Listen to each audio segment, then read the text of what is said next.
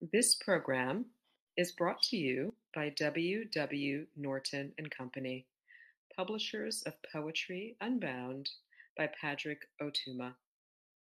Now in paperback and featuring immersive reflections on 50 powerful poems.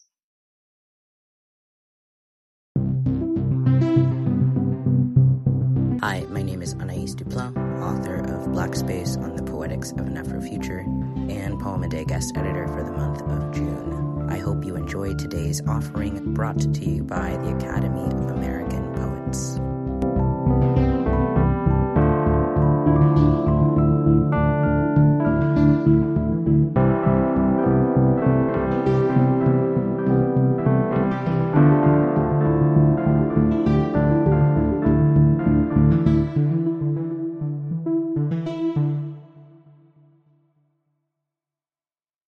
This is Noah Baldino reading Felt Flowers. The playroom's alphabet pattern padding could be pulled apart then repositioned. After snack, the older, all-day boys, who tore off, one by one, the turtle's shells, a hippo's quiet heft, and fed the bashful ones their heads huddled around their stockpile of letters and laid out a dirty word that made the other kids giggle or gasp and Miss Margaret tap the backs of their hands with the yellow wooden yardstick. I couldn't read yet. I wouldn't talk either.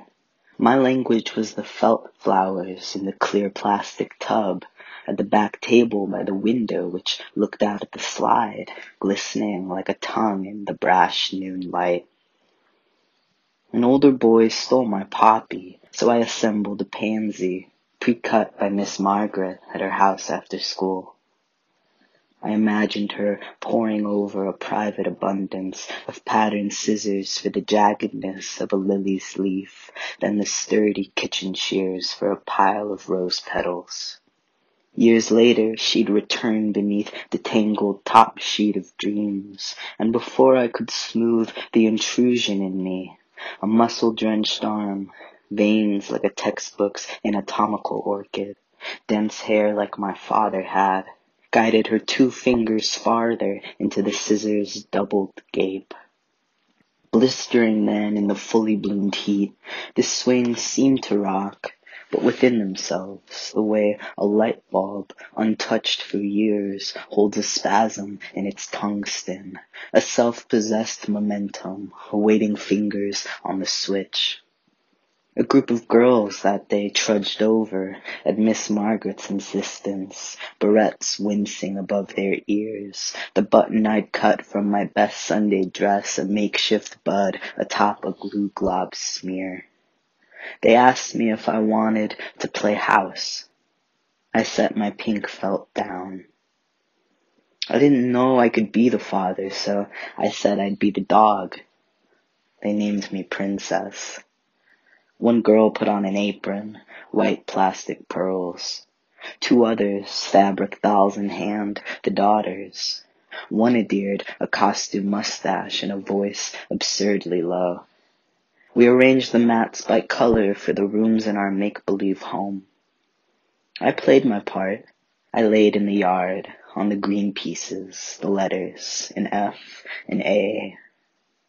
My job, I decided, was not to bound into the room, pretend panting at my family's feet with the whimper dogs give when they want to be loved, but Watching Miss Margaret tend to the bullies, our tiny table set, the family complete, curled up in my own constant obstinate heat, to guard my made up post, on the bladeless lawn, alone, even if anyone called my name.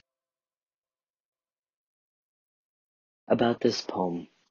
This poem began, as queer adulthood can begin, by reanimating the play intuited in childhood. What populates my playroom? This speaker's lyric preoccupation is not identity, but privacy. Their tension between interiority and interaction. Their resistance stemming not from shame, but from a self-possession that, through the quiet heft of its observation, participates. Felt flowers are, after all, present and available in their clear container. Privacy, the poem taught me, does not preclude the world. Poem a Day is the original daily poetry series featuring new work by today's poets. Produced by the Academy of American Poets, this free digital series is made possible by you, our readers and listeners. Learn more about Poem a Day, and if you can, please consider supporting this work by visiting poets.org/give.